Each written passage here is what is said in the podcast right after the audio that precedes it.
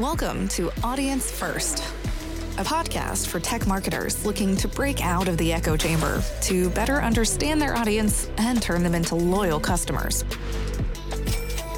Every week, Dani Woolf has brutally honest conversations with busy tech buyers about what really motivates them, the things they hate that vendors do, and what you can do about it. Get access to practical information on how to build authentic relationships with your audience. Listen to and talk with your buyers, and apply real customer insights to your strategies and tactics. You owe it to the world to unmute your mic. Are you ready? Welcome to another episode of Audience First. As always, I have a very special guest with me today. I have Evgeniy Kharam on the call today. And I'm so glad I pronounced your last name right, but I cheated because I asked him how to pronounce it before the call.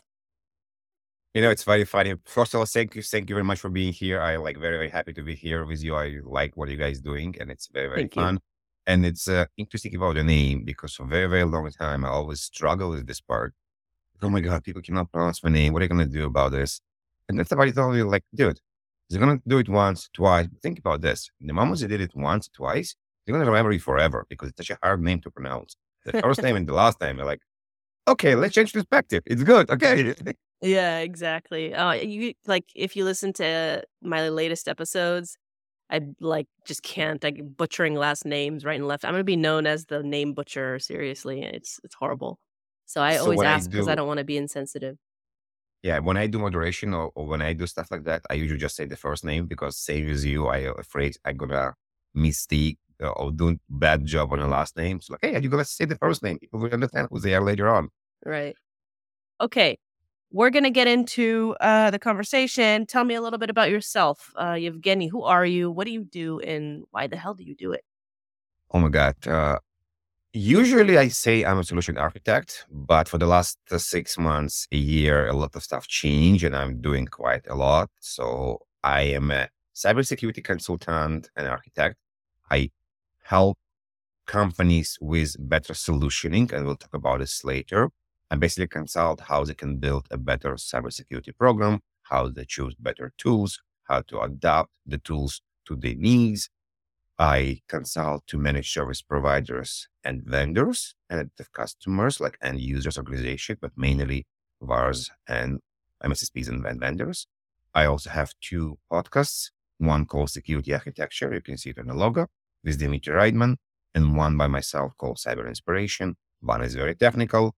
One is completely less technical about the story. I am a dad. I have three little kids and one older stepdaughter. I like extreme sports. We'll talk about this later on as well. From snow sports to water sports and biking sports and, and you name it. I have a lot of energy most of the time and I like to go forward and do stuff and kind of put myself outside of my comfort zone and then let figure out how I got there and what I do with this about it. I love it. I love it. And a lot of the guests that I meet seem to like to put themselves out of their comfort zones. This, this is why we get along because that's kind of my my motto: get out of your comfort zone. But why? Like, what's your motivation for that? There's several interesting things. Like there's this expression that life begins on the edge of the comfort zone. And I think it's a very interesting idea to put yourself somewhere when you need to accomplish. I, I it's not man or woman. I think it's just depend on your mindset. It's different. You people used to say in the, in the past that man wants to go and do stuff. I think it's wrong right now. Everybody just want to do stuff, want to do stuff. But it's this idea to push yourself to learn something new. And I also like to tell people that I think the idea right now, because the environment changed so much and changed so fast in general, not just us, that you need to learn to be comfortable where you're uncomfortable. And it's not something that you just flick a switch and you're there. Because every time you're going to get a situation, this is new. Okay, I maybe can snowboard or bike. Can I dance? No, actually, I cannot dance. Okay. So dancing for me will be completely out of my comfort zone. I'm probably going to be very bad there, but it's something I want to do. I'm probably going to feel good if I when or if I accomplish this and learn this part. So the accomplishment, the learning, and the journey is very, very interesting. And I'm more switching myself to the idea of the journey because you can learn from the journey. You can learn from how you learn, how you accomplished. I love it. I love it. Now, I imagine that within the journey you experience or you come across challenges or things that you don't like within this industry. So, as Evgeniy today, what is the one thing that you hate most about this industry? The hype, you know, the hype about something that people are trying to do with it could be the vendors buy this, the sexy, the latest, the youngest, the ML, the AI, the AI to the people that buying this. Oh my God, I'm not gonna go and do the basic stuff, but I'm gonna go buy to do something, very, very sexy and creative. There's a nice, nice, very good article a couple of weeks ago, but again, it was published on LinkedIn, but it's been done many years ago about a Navy admiral that he was saying that if you want to accomplish stuff, you want to make your bed in the mornings and the right away when you up, you accomplish something right away. And it's a very, very simple task to do. And the industry, we're going from a simple tasks to something very sexy and creative. And we don't want to focus on the simple things. It could be asset management as a simple things. It could be know the procedures. It could be the onboarding of people. And there's a simple tasks that may be boring, but are very, very important. And the entire LinkedIn, if you log in or Reddit or all the things, we have a lot of cool articles about what you can do. And we'll less spend time on the very boring stuff. What why do you think that is though? Let's kind of double click into that and and what in your opinion is the the cause of that hype and um kind of misconception are there like what are the misconceptions that are are causing that hype that I don't know, maybe I'm phrasing this well, why? Yeah. Yeah. If you talk, and I think you spent quite a lot of time talking to very experienced CISOs for the last uh, almost a year. Yep. They'll probably tell you that the boring stuff, you know, the asset management, the procedures are the one that actually very, very important at the beginning to build the basics. Right. And the industry it's just more interesting when you go to Facebook, when you go to Instagram, when you go to TikTok. You don't see boring people. You see people that are doing excitement stuff. They're putting fire in the air, hula hoops, and a Red Bull racing. So people see this in the social media day by day, and they kind of take this. We have to be sexy. We have to do something crazy. We have to do something nobody did before to show this because they expect that people want to see this as well and uh, kind of like the idea of uh, when Axonius uh, presented their asset management solution two or three years ago on RSA, they say, "Oh my God, we are the Toyota Camry of, of cybersecurity industry. Like we're boring, but we get you there." And I'm not promoting anyone right now, but I think the idea was very, very correct. There's sometimes stuff we need to do. And it's back to what do you need? What are you're trying to do? Not everything going to be related to you. Like you're buying a car. If you need to take kids to soccer or you're going to work camping, you're not going to buy a Ferrari. Like there's no point. Even so, it's so cool. You're going to buy a minivan or maybe a big SUV. But you just want to go racing and have uh, no rides across, across the beach, you're probably going to buy a Ferrari if you if you if you have this. Same here. We need to understand what you need in the industry, and this is kind of be a big touching on the work I'm doing. Like, what is the need you need? can you actually build a success criteria, a requirements criteria for your business before you buy, before you accomplish, before you go somewhere? Mm-hmm. Versus, mm-hmm. oh, you're gonna buy this because it's using the latest AI and ML because they're the pioneer on the environment because they built something new that nobody built before. Mm-hmm. What, in your opinion, what are and I want to I'm going to split this question into two. Let's tackle it um, from the practitioner side and from the vendor side. Okay. Yeah. What, in your opinion, are some prescriptive steps that practitioners can take to be more methodical and smarter about the decisions they make so that they're not falling into that hype cycle, if you will? So, a couple of things. In majority of the cases, companies going to buying a solution because there's a need. This is, I hope so. They're not going because, oh my God, this is cool. Poor. Mm-hmm. Let's understand what it is. Uh, it, it's happened as well. But in majority of the cases, there is a need or there is an audit finding. Unfortunately, this is one of the motivations and vehicles for people buying stuff because somebody says they have to be compliant for XYZ, DLP, asset management, whatever it is, vulnerability management. But they found a need. So they found a need in the company because of the reason. So this is the important part. They understand there is something to fix, something to accomplish. Before going and looking for vendors, they need to create a list of the requirements and the use cases for this particular solution. And this is step number two that's very, very important. Not just go and create what you want, understand and go talk to other departments. So let's say you're a network engineer or network uh, operation person, and we can touch base on this on these uh, topics and um, roles a bit later on. Go talk to endpoint security. Go talk to cloud guys, or talk to solution architecture.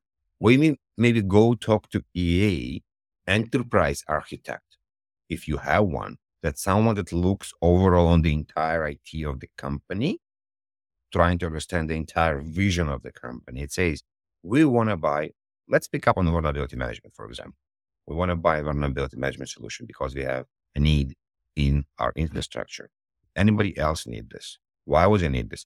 It may delay the time you're going to buy and it may going to become it more convoluted, but we want the communication between the groups. It's also important, by the way. And then we, when we're creating the understanding and the requirements and the use cases. And we also ideally want to mark use cases between this is really mandatory. Like we need this for sure. And this is kind of nice to have. Then you're going to the vendor or you're going to your local VAR, value added reseller. The value, the, the V is very important here. Not just somebody that want to push something because they have a very good partnership with the vendor. Mm-hmm. You may talk into industry analysts, could be Gartner, Forrester. There's a, many of them to get an idea what you need. And then they may recommend vendors. You may find vendors and you start in the process of testing. Mm-hmm. In many cases right now, it's happening differently. People had some idea what they want. They found a cool vendor, cool because it, it was flashy with all the lights and Christmas. They started to test them. It took them two, three, four, five, six weeks to figure out they found new cases. So they're now not really sure what they're testing because they found other stuff and other use cases. They're like, okay, we're going to test somebody else right now to check. And they're dragging this for four, five, six months. And when the management asked, hey, okay, so what are we going to buy and why? What were the recommendation? They don't really know because mm-hmm. they don't only remember the last one. They don't even remember what they did with the first one. Not again, mm-hmm. not everyone. A lot of mature companies, we have a scoring card. They will do each of them. They'll figure out not even going to start POCing. They do like a mini RFI, request for information. We'll send the questionnaire to the vendors, not RFP, not like humongous, humongous document, yep. but it's like just give me understanding if you even comply. It could be even an email. Here's my 10 use cases requirements. Are you even there? Yeah. And then only start POCing the ones that match. Mm-hmm. This is the more mature, in my mind, way to do it. And in many cases, solution architecture could be engineering that will run this process because they mm-hmm. need to mm-hmm. understand what everyone wants. Mm, okay. We will, in just a few moments, uh, drill down into that. But from the vendor side, let's kind of flip it now. On on yes. the vendor side, what can you know the sales professionals, product professionals, mark just in general as a whole, as a vendor, what can that organization do to help the practitioner not fall into that trap of the hype cycle and also themselves, right? Because sometimes we get blinded by our by our own bullshit. Yes. So there's definitely a couple of things. First of all, as a vendor, you want to help with the use cases. Mm-hmm. The client may say on the end user, "Oh my God, you you get the use cases because the only one's going to work for you." Probably true, but at least you helping to create them. At least if the customer doesn't knows what they want, you give them an idea and you guide them. This is the last customers that got our solution. This is what they were testing. This is what they did. So just give them the idea, give them an Excel, these use cases. So you're moving them forward this.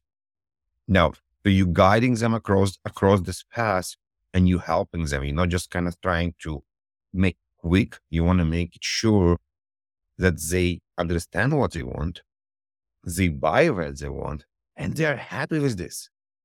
Because right now, majority of the vendors are cloud SaaS.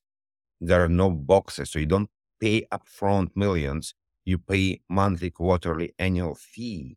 It mm-hmm. means that you not just want to sell a big deal, leave the company to somebody else. You want to sell a deal and make sure the customer is happy. So you're not just pushing it across the pond. You actually want to have the customer success. So this one, mm-hmm. so touching basing with the customer, understand what they want, not even starting the POC before they know what they want. Because many vendors trying to start the POC as quick as possible because it's going to be a good check they have a POC. But you want to make sure, hey, Mr. Customers, let's understand you have all the use cases. Here's the important part. Would you have a project management for this POC? I know you guys are very, very busy. I know that you probably need to put down fires. Who will be the person that will actually hunt you between you and potentially other departments to make sure we do all this in a timely manner. So this is very important from the vendor to guide us and run. Now, we also want to make sure the customer has the budget. Because the customer just doing this and they don't understand how much it's going to cost, and they're assuming it costs five dollars, but in reality it costs fifty dollars, then it's going to be a big gap between the understanding. And this is bring it back to what you and Dimitri is doing about uh, how you're de- dealing with vendors and CISOs and how you understand risk and how you understand uh, the return on investment. So the good, good vendors will not just help you in the technical part, but also help you with ROI on investment and the business case. Because a lot of technical people not always know how to build a good business case. And many uh, mature and enterprise customers will require you to write a business case. So as a vendor, you can help this. You can offer the end user who is doing the work to actually help them to create this one and not just sell you to. Because yeah. right now, every time you're talking to a customer, they say, Oh my God, we're trying to understand, can we consolidate? So mm-hmm. just try you sell you to, try to understand how this tool will interconnect and connect to other tools back to solution architecture. We want everybody to talk to each other in one way or another. But also, as the customer, we want to help you to consolidate. If you're going to put our tool in, let's understand what we can take out. So SSE, Secure Service Edge, is maybe one of very, very good example. Because if I put this in, I can remove get uh, the web gateway. I can remove DLP. I can remove potentially CASB. So there's many different things that you can do when you're building the, the, the business case on consolidation and ROI. I love that. I love that. Okay, we're we're getting into a lot of really um, great information here. I want to shift a little bit the conversation, um, which would tie into what we just discussed. But let's put your uh, s- security solutions architect hat on. Okay, mm-hmm the Evgeniy of I wouldn't say yesterday or yesteryear, but the, the Evgeniy of of past, um, you know, that's been working as a as a uh, solutions architect. As a solutions architect, what is your bleeding neck challenge? So let's define a different one because first of all, I was working for a while. So I spent mm-hmm. 15 years. If people probably know Robert Herjavec, yep. very, very cool guy in Shark Tank. The company merged a year ago in called Cyderes. So there's no more Herjavec and no more fish, fish, uh, Fishtech. There's now Cyderes. But I was working for a. So I was not working for end user. I was working for a VAR and leading the architecture department there. And my role was to work with customers, not just build for one customers. I will need to go from customer to customer and we'll have multiple things to do. One is on the pre-sale side to help them to choose the right solution and make sure it will integrate with everything else. But in some cases, I'll stay with the customer, or the team will stay with the customer and guide them how to actually implement that and make sure it's working from here till there. Gotcha. Um, so it's a bit different, you know, from just being on the customer side because in the customer side you're doing much more. The one challenge, though.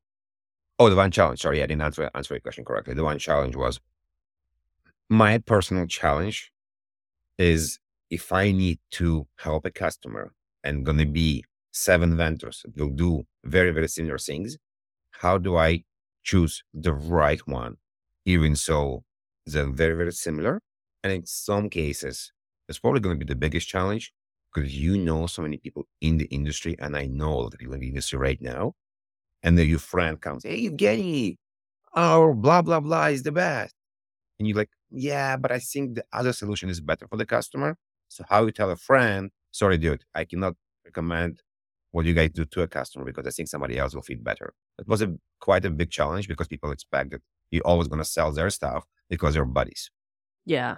I love that. And we talked about that uh, on Christopher Elliott's call, actually. He had a bad experience because uh, one of his buddies kind of duped him with cost. So that was.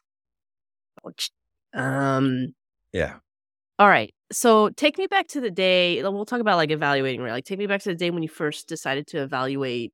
I don't know. Let's let's plug in a, a product into that placeholder. Placeholder. Mhm. Tell me what happened. So I've always evaluated stuff for myself or for the customers or with the customers. So you want to understand like the process, what I did, or Yeah, like just the experience. What it like what what happened? Tell me tell me what happened. So first of all, you get okay. We want to buy what endpoint security. Okay, Mhm. great. So you understand. Okay, what do you guys need? You're trying to get information. We spoke about the use cases. After you get this, then you're going to all the vendors and say, guys, I need to understand more about what you do. So you give them the RFI, the, some of the questions you know. You pass the first part, and then you look for demo. Like, okay, show me the solution. Show me how it's working. And it's interesting because you and me spoke, I believe, like two weeks ago about the first call with the with the vendor and what do you Mhm. expect and what you don't expect. And the vendor, I'll I'll digress for a second and come back. And the vendor most of the time want to show you a demo. It's kind of funny because the engineer did a lot of work to create a demo because they Yeah. built a demo environment. The Yeah. salesperson did a lot of work to create a PowerPoint. And we have this expression in the industry: please be very careful. Don't tell anyone your baby is ugly. So each of the person you're talking to has their own baby. So you jump on a call with the salesperson and the engineer, and in majority of the cases, one of the pros in the industry, the salesperson want to show you the PowerPoint that he spent building for the last three months. The engineer want to show the demo because he thinks it's phenomenal. And I don't disagree. But not a lot of time people ask, hey, again, what do you want? Hey, what is the best way to spend this half an hour? And it's very interesting because we're coming bit a bit about the soft skills part. If the salesperson, the engineer, going to ask the end user or the who's talking to, what is the best way to spend this half an hour, forty five minutes with you? We can do demo, we can do PowerPoint, and we can just talk about the architecture. A lot of the time, the people on the other end will tell them exactly what they want. And if they don't know what they want, then why we on this call? Because people need to know what they want and why they want to buy or understand the solution. Maybe not a very good qualified lead. And also people learn differently. People learn in a view, by touch, by different ways. And we need to respect this and help them understand how they want mm-hmm. to do it. Coming back to, to, to your question. So I'll, then I spend time to understand actually look on the demo, ask questions, understand about architecture, understand about how they connect, understand about their security, how they actually build the solution, where it's going, who using this. And in some cases, when and tested some of the things, some myself, some people on the team, to build the view and my understanding. Then I created summaries for every solution, those that I tested and I looked, and we went back to the customer, presented them our findings, our recommendation. It was more about here's what we wrote, back to how you learn. You can read it, but let's talk about it as well. I also will give you my view, my summary, my impression of each solution. And based on this, we move forward to start testing with the customer as well. What happened on the customer side um that kind of triggered that first decision to evaluate? Like what uh, like what why didn't you do it sooner? So there's a couple of things. One, the easiest one from them that's happening all the time is the current solution is need to be renewed. Uh-huh. Three years past, two years, five, whatever it is, usually around three years. Yeah. And now the management say, oh, we are not happy, could be, with what it does right now. We definitely don't like the price of the new solution. Or we want to check maybe there's something better because we grew up, we do new things. So this is usually the three things you know, but it's happened a lot of the time where the cycle of we're going to renew you in six months and nine months, depending on size of the company, and we want to check something else because of not not happy with what we do, uh, we have. Actually, interesting enough, in some cases, it's mind blowing, but it's happening a lot. People buy new solution, didn't even finish deploying the new solution, and they're already going to move to the new one because what they got promised didn't really work as expected. They spent two years putting it in, and like, okay, three years is going to pass. We're going to need to renew it. We're not going to even finish deploying. We're going to rip it off and put something else. And sometimes what? it's happening and repeating every three, four years. Right. Oh my gosh. That, that that I imagine that could be a nightmare. Given Yes. the I mean the very high level overview you just listed on how you're evaluating the new solutions. Um, but take me through what you did and thought about during the journey of finding and evaluating solutions. Let's take it back. Where, you know, we discussed evaluating, going through RFI, uh, listing all the questions, but how did you stumble upon those solutions or, or products? Uh, so there are multiple ways. So first of all, Gartner is a very good source to find solution. Mm-hmm. Forrester is a very good way, source to find solution to what exists. They provide their own overview as well. You can decide if you like them or not like them, but at least you can get information from there. Right. Well, there's definitely internet. We have a lot of databases right now. You know, there's multiple friends in the industry that they have their own databases. I have my own small database, but there's just Tenant, there is Mike, there is One Up company right now. There's many companies that have their own database. Mm-hmm. They basically say, hey, this is the solutions in this area, endpoint security, cloud security, for example. There's also a lot of people that uh, write um, like summaries about, hey, here's all the cool solutions in the cloud industry or the endpoint industry. So usually by searching on internet, if you don't know all the solutions, you will find them. Besides this, in many cases, you know who they are. But I'll probably say the first step for majority of us is going to be Gartner Magic Quadrant, if it exists. It's just there. Everybody mm-hmm. know about this. But mm-hmm. a good start. Yeah. You're going to at least find 10 solutions in the space if you don't know them. Yeah. Now, because you're in the industry and I'm in the industry for the last almost 20 years, I probably know majority of the solution that exist in majority of the space. Says now there's new spaces. For example, in security architecture, we're covering browser security, browser isolation. It's a brand new space. It didn't exist two years ago. Nether Island, Talon, Seraphic, uh, Surf didn't even exist. So if you asked me two years ago, I couldn't tell you because the space was not there. The same as uh, some of the cloud security spaces we have brand new that didn't exist a couple of years ago. So there's going to be no Gartner, you know, in the beginning because just no magic quadrant about it. Same with ZTNA, the Zero Trust Network Access. There was VPN, for example. There was some kind of guide, but there was no magic quadrant. So it took time to figure out and find them. So different, different ways. Or you will be surprised, but in some cases, you can just post on LinkedIn guys, I'm looking for solutions in the area. And people from the network will respond, will help and guide with along the people that want to sell you as well. Definitely. Right, right. Yeah. Um, you mentioned some new players in the market, some new uh, some new verticals in the market. Are there any other market anomalies though that uh, us as marketers, salespeople within the vendor space can learn from right now? Anomalies, you mean like new, new, new, new? Just market anomalies. Anything market anomalies in security. Can you define anomalies like new or people don't know about them? New or something that we don't know about or something that you find uh peak of interest. Think, yeah. Yeah. Browser security is definitely one of them. It's relatively new and there's going to be a lot of changes in the space in my mind in the next 12 to 18 months. And by changes, mm-hmm. I mean going to be acquisitions by big companies buying the smaller one. Mm-hmm. The cloud security, DSPM, the data one, the CNAPP, there's going to be a lot of mergers there as well. There's quite a big of shift application security and AppSec. It's happening for the last year and a half and it's going to continue to move because we want to Why secure. Uh, because of Log4j, because of many different attacks, and because people realize we want to have a more secure software we buy, and the only way to do it, it makes secure software from the beginning. So it means we're going all the way to the developer. When they Mhm. develop the software, it needs to be secure. So we want to push not just antivirus and firewalls to protect the regular architect uh, infrastructure of the customer or the user, but also the development part of it. So if Mhm. I'm a company that doing a CRM software, hmm I need to protect my basically enterprise part of it.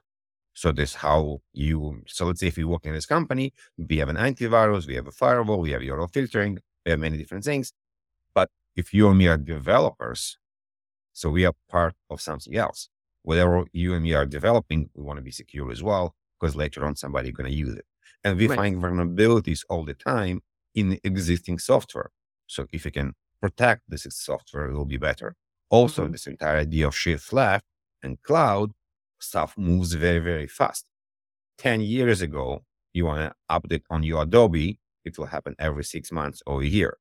Right now, people basically updating the software they have in a cloud could be once a day, could be several times a day. So it moves very, very fast. It means when you're moving fast, you can also introduce problems very, very fast as Mhm. well. hmm All right. Let's uh let's get to the fun part of the conversation. Not that this wasn't fun, but this is the the segment that I call the the shit list. Okay? This is where we talk about all the juicy stuff that happens in our industry between vendors and uh and buyers. In your opinion, what are some cardinal rules that uh, marketers, salespeople, what's above, below, and in between are breaking these days? Oh, yeah, yeah. So I just did a conference, my first conference with Tony, Jess, and Megan on a ski hill. Muzzles, this. big muzzles. Tada, tada, thank you. Yeah, it was quite interesting. We did a conference on a ski hill. We did a networking event. And uh, it was interesting to know that there is the marketing part that I'll quickly talk about the marketing part the way I see it. We have lead generation, we have digital marketing, and we have event planning. And of course, they connect to each other. And I was talking to vendors a lot about sponsoring the event. Thank you to all the vendors that did this. I'm very, very grateful to what they did because it really, really helped everyone to make it happen. But along this line, I was not sure exactly to expect. And here, what I found, it kind of was harsh for me to understand as somebody that spent a lot of time in the pre-sales world. When you call a customer, you want to make sure the customer want to buy or at least interested in the solution. Now, from calling the customer to actually know the customer wants something, there's a very, very big trail or space. In majority of the cases, you're going to a show, you're going to a conference, you're going to a trade show, and you're going to a booth and you're talking to someone. And when you're going to a trade show, they know you're going there. So by the idea, if I just went to a trade show that everybody in the trade show can email me about the product, probably bad idea because I just went there. Doesn't mean I want to buy every solution in the trade show. Now, if I went to talk to you, booth, and I want to buy whatever I want to buy from you, let's say ice cream, and uh, I didn't like what you're selling, I didn't like the taste of the ice cream, for example, does it mean that Dani now can send me all the information about this amazing ice cream that Dani tried to sell, but again doesn't want? Probably no. Now, if Dani asked me, Evgeniy, how was the ice cream? Like, oh my God, this was amazing ice cream. I like vanilla. We have this brand in Toronto called Kawartha Dairy. I loved it. So now Dani has a qualified or hot lead to talk to Evgeniy to sell him more ice cream. This is how I see it. Because whatever Dani got from Evgeniy, Dani will not call him. The salesperson, the inside salesperson will call Evgeniy. And if they got 100 names or five names, five names are the ones that were interested in my mind, it's better. Was it just 100 calls? Yes, we have this idea of kind of spray and see who will reply. I'll send thousands of emails and one will reply or five or 10. It's working, but it's a bit different. So there's a big gap in my mind between I want to sponsor an event and I need to tell my management how many people are going to be there, how many people came to our booth, towards how many people came to us. We spoke with them and they want and interested in our solution. And it's a problem in my mind because marketing need one part, sales need other part, and people that going to a conference don't want all this, you know. It doesn't mean they don't want to buy. Doesn't mean they're not going to interested, but Right. they don't want to go to a conference. And this- but just by them being there or talking to you, they need to be get all these emails all the if I explain this correctly without going into too many details. Yeah. Yeah. Yeah. yeah, yeah. What? eh, Well, what in your opinion would be the alternative? The alternative is uh, the metrics should change a bit. Yes, I understand that people need to know how many people are going to be in the conference. They're going to be need a bit more focus on the people that work in the conference, not just how many. So how many people you spoke with the conference? Because just for you being in a conference and not trying to have an effort to talk to someone, that's also a problem. To understand, okay, what did you do to be ready to talk to someone? What did you do to but don't forget, they have a very short attention span. Like when you're co- coming to a booth, you have probably 90 seconds to convince me that I want to stay here. They're longer. The alternative is to teach people to do better booth work, to better connecting with people. We spoke about soft skills a bit, to get to the point they will be interested and bring back leads of people that wanted to understand. How Mhm. often do you go to a conference and somebody at the booth asks, Vianney, can I follow up with information more? Yeah. Usually no, because we're coming back to the idea, if Dani going to ask me this and tell you no, you don't want to get no. Why would I get no? But no, it's a good answer. It's actually a perfect answer because why would you spend hundred times calling to someone? They already don't want to buy this. Don't spend your cycles. Spend your cycles somewhere else. So there's something to be changed, and the sales department and the marketing department need to talk better on what is the sales expectation from this. What maybe some company says, I'm okay to have 100 calls because maybe I can win them. And someone says, no, I prefer to have less calls, but a bit warm calls. And also, the sales should guide the marketing people on not just the people, a bit more information. You know, what do you do? What is the problem you're trying to solve, for example? Because it's going to build them tools to build the conversation on top of this when they call this person. One hundred percent. I love it. I love it. Um, we got to dig into that conversation uh on another episode. KPI numbers, uh, alternative uh approaches. We actually are going to dig into that uh on on a podcast uh, coming up uh in a, about a month or so. But um, would love to explore that with you as well. You, you, maybe it's an idea. You can do a panel, have a sales leader, marketing leader, Yep. and somebody else, and That's- everybody will. that's a great idea. Um, definitely worth exploring. Um, maybe even at an event. Um, but uh, I I commend you for you know kicking off your first event. And it's interesting. I'm finding you know practitioners more and more just so creative and doing their own kind of marketing shows, and and I just I think it's just fascinating. I think it's fa- fascinating. Um, if you could kind of like go but looking back you know retrospectively at the experience what would have you have done differently I started to plan a bit earlier because something were very last minute. Uh, So this is probably the only thing I will do before. And um, right now it's going to be easier to build another one. We, we want to do another one. There also talks about potentially do a summer event like biking and, and cybersecurity. And just something I didn't tell and I was thinking about this. The entire idea of the conference was, and it's a way coming back to soft skills. If I bring people that like cybersecurity, because they're cybersecurity, and they like skiing, automatically we have a topic in common. We can talk about it. What do you ski? Are you snowboard? What's your favorite mountain? So gi- we give people tools to become friends right away and find the common topics and common. So the same potential can be with summer. But for this particular event, I think time started a bit earlier. Or we were a bit struggling how to promote the event back to marketing. so there was, Mhm. we did a lot of stuff on LinkedIn, but probably we can do better. And I don't have magic answer how to do it better, but definitely would love to that know more people knew about an event because the people told, oh, I didn't know it's happening. Like how? I've been Yeah. posting about this like so much, so much. Yeah. So there is a lot of lesson learned here. What can I do better to the, not just to convince people to come to the event, just for them see the event. Because if they see the event, they will know right away if they want to come or not. yep I love it. Well, it looked like it was a great success. I saw those photographs. I would love to come next year if you're going to do it again. Uh, I haven't been snowboarding what since a since I was 16, so it's been a while.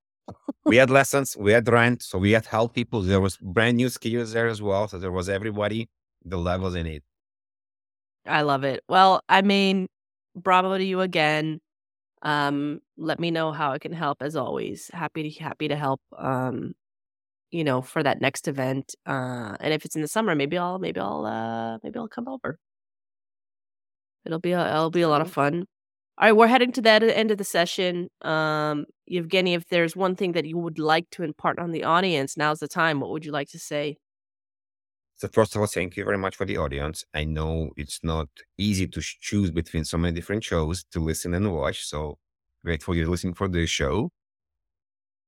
One part that I would like to ask the audience, because I think people that are doing the creative work understand this and it's needed for them. If you're listening to any of the shows, this show, different show, doesn't matter which show, spend another minute, comment, like, provide feedback, even if it's a bad feedback, you know, Tell that Dani we don't like the purple screen uh, behind you.